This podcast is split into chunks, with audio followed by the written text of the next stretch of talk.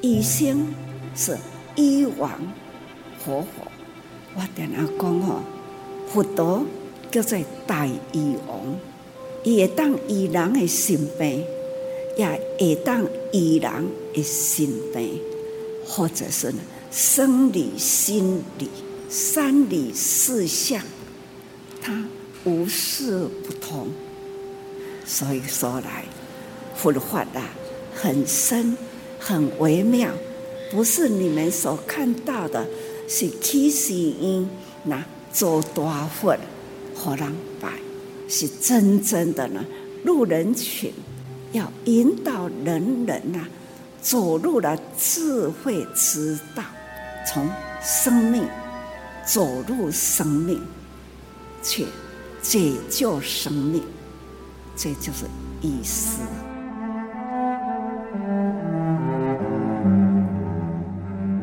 欢迎您一起加入今天新时代，聆听正言上人法语，聊聊我们心里想法。我是金霞，节目中精选随师心得分享与法师随缘开示段落，在岁末年终一起来盘点我们的生活。为人父母，做爸爸妈妈的哈，我想永远都会觉得自己的孩子最可爱，而每个孩子也真的都是爸爸妈妈的心肝宝贝。当我们带孩子出门，也都希望自己的宝贝被称赞，哇，好可爱哟，或是好乖哦，长得真美等等这些称赞的话语。但是有些孩子啊，因为天生的障碍。不管是他在学校或是在外，会有一些异样的眼光，也常会受到嘲笑，甚至会有霸凌的情况出现。而将心比心，如果我们是这些孩子的父母、家人，听到看到肯定会很难过，而今天节目当中就和大家来分享大林慈济医院中医师的医疗个案，有一位妥瑞氏症的孩子来看中医。而他是来自于隔代教养家庭，阿嬷为了孙子好，辛苦带他四处求医的过程。好消息是，这一个故事的结局是温馨的，所以邀约大家一起来听听这一段真实故事，也来听到大林慈济医院中医师阮英旭医师的分享。报告上人，呃，我是大林慈院中医部征伤科主治医师阮英旭。那我今天要分享的主题呢，是他不怪，他是妥瑞尔。那大家可能常常在报纸啊，一些新闻看到妥瑞尔，常常会发现一些很奇怪的一些社会现象。像前一阵子在呃看电影院的时候啊，有一个妥瑞尔，他会发出一些怪声音，然后可能会被同电影院那边排挤。那我们今天就分享这个个案，让大家也知道说，妥瑞尔其实他也是我们的。宝贝也是我们的小孩子，那我们就开始我们今天的故事。那呃，首先呢，先让大家知道一下妥瑞氏大概会有哪一些症状。好，他通常这个小朋友的症状会比较多一点，他通常会出现一些反反复复啦、不自主的运动或者是声音，然后他常会出现一些清喉咙啦，甚至会出现一些咳嗽，那会不自主的尖叫，那偶尔会发出猪叫声或一些动物的叫声，那常常引起隔壁的人的一些非议。那在更比较严重的，他偶尔会出现莫名的眨眼睛，那甚至歪嘴巴啦，呃，装鬼脸呐，那脸部会不正常的抽动，包括眼睛啊、嘴巴会不正常的抽动，那甚至会耸肩膀、和捶手顿足这些很奇怪的动作，所以常常会会被一般不知道的民众当成一些是调皮捣蛋的一个行为。那这个故事的刚开始的，在三月份的某一天呢，我们跟护理师在里面看门诊的时候呢，突然整间外面传来一声很奇怪的咳嗽声，那咳得非常的用力，感觉跟着整个肺部快咳出来，然后觉得呼吸很喘，那伴随着家人一直在拍他背部的那个声音，那进来诊间之后呢，我们就发现哦，他原来是一个十三岁的小朋友，看起来高高瘦瘦的，那其实也蛮清秀、蛮可爱的，那。就是要稍微跟阿嬷问一下，就是说，哎，他可能是因为家里父母离异，好，那时候隔代教养的阿嬷来呃陪伴他，阿嬷比较熟之后呢，就大概跟他讲过，他整个重心都在他的孙子上面。那之前为了这个妥瑞的问题呢，他到处求医，那甚至有时候会骑着欧多拜骑到嘉义市去呃寻求帮助。那他经过在外面大概已经有两三年的历史，那觉得都没有得到很明显的改善。那刚好有一次很特别的因缘，就是我们大林的师姐，她说那怎么不来慈济试看看？那就这个因缘的机会来我们大大林慈济。那我们回想当时的情况呢？好，因为呃那时候刚好疫情正要刚开始的时候，他咳嗽的是非常紧张。那我跟护理师其实两眼对看了一下，就说这个会不会是可能是所谓的 COVID-19 确诊的患者？那时候我们当下都提高了戒心。吼，那后来其实开始进来问诊之后呢？哦，就比较呃放下我们的态度。哦，原来他是一个妥瑞尔。那这一次刚好因为感冒诱发他的咳嗽变得更严重。那阿嬷说，因为其他地方治疗效果不是很好，所以我们想说就利用中医来尝试一下。那经由我的把脉跟问诊之后呢，我们就开立了中药，请他回去先吃一个礼拜，然后顺便帮他做针灸。好，那这个小朋友呢，他最大的问题是他会一直的眨眼睛。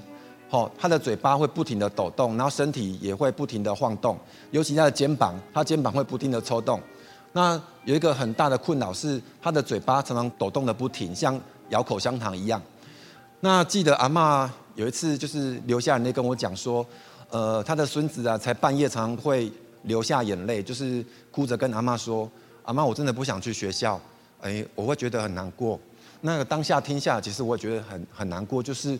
他等于在学校都被霸凌，但是觉得嗯，这个小朋友他其实是一个很健康、很活泼的小朋友。他在学校成绩其实都是在名列前茅，只是因为这些呃比较先天的问题，导致他的身体有一些异样，好，而导致他常常被同学被骂成是怪物了，然后被同学好就是没有办法跟他融入同学的这个族群。好，那我们可以看一下他的他的嘴巴这个问题。哦，这个已经治治治疗半年后了。好，那以上各位看到的这两个动作呢，就是他嘴巴其实刚来的时候动得比现在更厉害，感觉在嚼口香糖。那肩膀那时候也动得比现在更厉害。那这是经过半年的治疗，我们去追踪留下来的影片。那其实我们回想，带他吃完中药两天之后呢，阿妈很开心说，他之前一个月呢，他晚上咳到睡不着。那经过吃了中药两天之后呢，他晚上可以睡着了。白天只剩下轻微的咳嗽，哦，可能有一些痰啊，一些鼻水，但是他已经可以白天不太会呃不舒服，晚上可以一整晚睡一觉到天亮。那两天以后，我们经过总共大概四次的针灸之后呢，阿嬷说咳嗽几乎都没了，好，那之前喉咙出现的怪声音都完全的改善。那妥瑞的症状呢，就是他比较不会脸部像抽搐到脸部会酸麻这样子。那经过这大概半年，吼，从三月到现在大概半年左右的治疗，他晚上已经可以睡得很好。那他最近只有在考试前压力比较大，或是偶尔被同学欺负的时候，他的症状才会再复发。哦，所以在经过这半年治疗，其实他已经得到还蛮蛮明显的改善。那我们这边就来看看阿嬷的一些回馈。时候是，哎，他都要身体抖动的很严重，啊然后他也会类似哮喘一样。这样子大口大口的深呼吸，那针灸一四个月之后，症状缓和下来，尤其是他刚开始的，他非常害怕的针灸，现在也都看到阮医师也不会害怕的啦，已经已经缓和下来。我们非常感谢有遇到阮医师这么这么帮忙，啊，谢谢他，真的症状缓和了许多，但还是要靠医师跟我们共同的努力。那经过这半年的治疗，其实我们内心也常常有很深深刻的一个感动。说，呃，我自己本身也有小孩，那看到家长最担心在小孩子的学习过程中，哦，可能包括被同学的霸凌啊，身体上的不舒服，其实内心都有一个很莫名的感动，就是会莫名的流下眼泪。哦，我很希望能够好好帮助这个小朋友。哦，甚至我们在临门诊上有看到很多就是一些神经障碍的小朋友，包括早产儿啦，哦，癫痫的小孩子。哦，那我们也知道。孩子阿嬷的忧虑，其实都是我们身为父母感同身受的。那其实我们也更心疼一个小孩子，好年轻人，不管是小孩子啊，年轻人，他其实最需要就是社会团体的一个一些互动。但是偏偏他因为这个先天的问题，他没有办法去融入这个社群。好，他一直觉得他是个怪物，因为同学也会叫他是怪物，他觉得他很难过。他希望他像正常小朋友，正常的跑跳，正常的念书，正常的上学。好，所以他。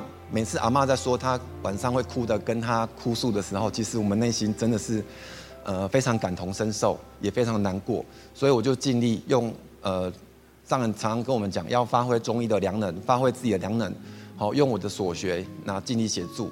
好，我们希望能够让这个小朋友更好，让他可以更早融入他的学校生活。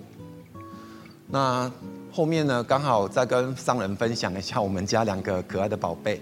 好，这是品成呢，呃，我们就是取名这个成呢，就是希望呃能够学习呃慈济人的诚正信实的一个态度，好，能够一个当一个端正好，那很良善的一个小朋友，甚至长大成人。好，能够继续走在慈济路上。那这个妹妹呢，我们帮她取名叫品静。那我们就是想取那个静思法语的一个滋养。好，我们希望从小能够让她听从静思法语。那晚上也会开一些大爱台，让他们慢慢去听上人开示。那目前这两个小朋友其实都还蛮乖的，就是很可爱。那最后呢，呃，记得这是在前几年哦，墨西哥大地震的时候。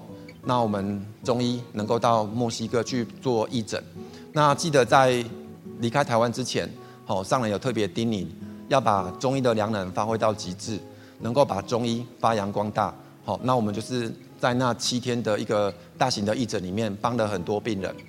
那回来之后呢，我们还是很感恩。好，我们在慈济的医院里面，能够非常有很多的机会去帮助更多人。那我也希望我的行医之路。就像上人说的，一定莫忘初衷。好，我希望能够发挥中医的良能，也能替上人照顾更多的病人，分忧解劳，感恩。非常谢谢阮医师的分享。呃，刚才阮医师的分享当中有提到，其实小朋友哦，在针灸其实都会害怕。刚才阿嬷好像也有提到。那不知道阮医师，我们在平常如果要针对小朋友在针针灸的时候，我们会要用什么样的方式让小朋友比较不会害怕去接受这样的针？一般我们会选择比较细的针。那像刚刚那个呃小朋友呢，我们是用比较细的针。那其实我们会跟他聊天，然后假装是先拿酒精在擦的头，就是稍微改变他的注意力。然后在聊天的过程中，其实我已经针完了，然后就问他说：“哎，啊你这样觉得痛不痛？”他说：“啊已经针了吗？”他其实还 他已经已经被针完了。那最近有一些。呃，就是像师姐的小朋友，就像最近有一个小小小朋友，他在外面针灸，其实都因为早产儿，就是躺在那边都不会动。那目前经过真的大概三个月之后，他已经会哇哇大哭，刺激感，那他痛觉已经在恢复，那他整个智力上恢复，他现在每次只要看到我就会开始哭，因为我们开始又要下早了这样子。那其实就是很感动，说大家知道早产了他不。他没有反应，其实是不好的。对，他有反应，其实我们应该感感动，很感动。没错，对，对，我刚才就是要说，其实我们去小儿科都知道，小朋友会哭是最好的，是健康的，他都不哭了哦，我们才要担心。所以真的还好，阮医师这个神手哦，让小朋友重启这个哇哇哇叫的声音，我们就会非常的开心。所以我们再一次谢谢阮医师的分享。所听到的是大林慈济医院中医部阮英旭医师的分享，听到医者父母心，而对于中医，上人也说起了他小时候针灸的经历，也在与医护同仁温馨座谈当中开始提醒了医护志工们要记得放下身段，能看见不同的需要，让我们彼此可以互相尊重、互助互爱。对于贫病困苦是如此，对于身边同事家人更要这么做，更也期待在医院、在地方能够继续承担起守护生命、守护健康的使命。我们就一起来听到这一段，在大林慈济医院温馨座谈正言上人开示的节选段落。我时常呢。都要把我们的医疗事业、医生、护士、教育老师、博士，都会放下身段，看到大家用心用爱，看到了那一群老人家，看到了很多的残疾、贫苦，实在心很痛，看到了。有人走进了他的家庭，温馨的抚慰他，抱他。还有呢，医疗也走进他的家庭，同时呢，为他的家清扫。可知道，我的感觉好像你们来看我，好像为我的环境呢在清理。这一群人的感受，就是我的感受啦。的确，现在的医疗中西合并，我准备去病院去当村呐，是很相信中医。我的心愿就是要中西合并。大家假如能去看瓷器历史，我要盖医院呐。开始就说我要中西合并，要提升中医。记得小时候吃青草啊，得大汗的，看医生还是看中医，被把脉的。那现在啦，我更需要呢回馈古早啦中医的精髓，所以呢。我盖了医院，期待呢中西。现在的西医啦，很被提倡，急症啦，哎，一定要赶快找西医。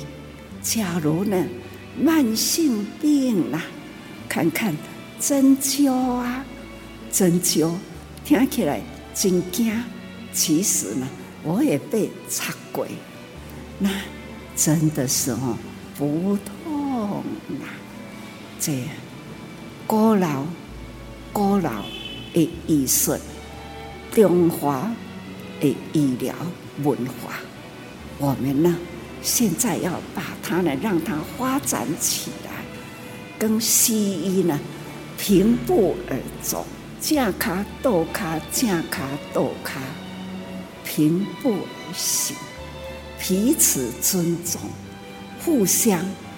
父爱真的是很需要，感恩不分中西啦，不分老人科、小儿科、妇产科等等，大家呢都是在很精准的医疗，很用心在投入，真的感恩呐、啊。所以呢，很期待人间菩萨一心是。医王活佛，我跟阿讲哦，佛陀叫做大医王，佛陀大医王，伊会当医人的心病，也会当医人的心病，还会医疗呢，宇宙间呐，各种事物，所有物理啦，或者是。生理、心理、三理四象，它无事不通。所以三千大千世界那样的星空宇宙啦，所以说来佛法啊，很深很微妙，不是你们所看到的，是起始因那做大佛，好人拜。嗯，是，是真正的呢。入人群，要引导人人呐、走入了智慧之道，从生命走入生命，去解救生命，这就是意思。所以呢，感恩呐、啊，医护同仁，爱的能量的付出，感恩是所不尽。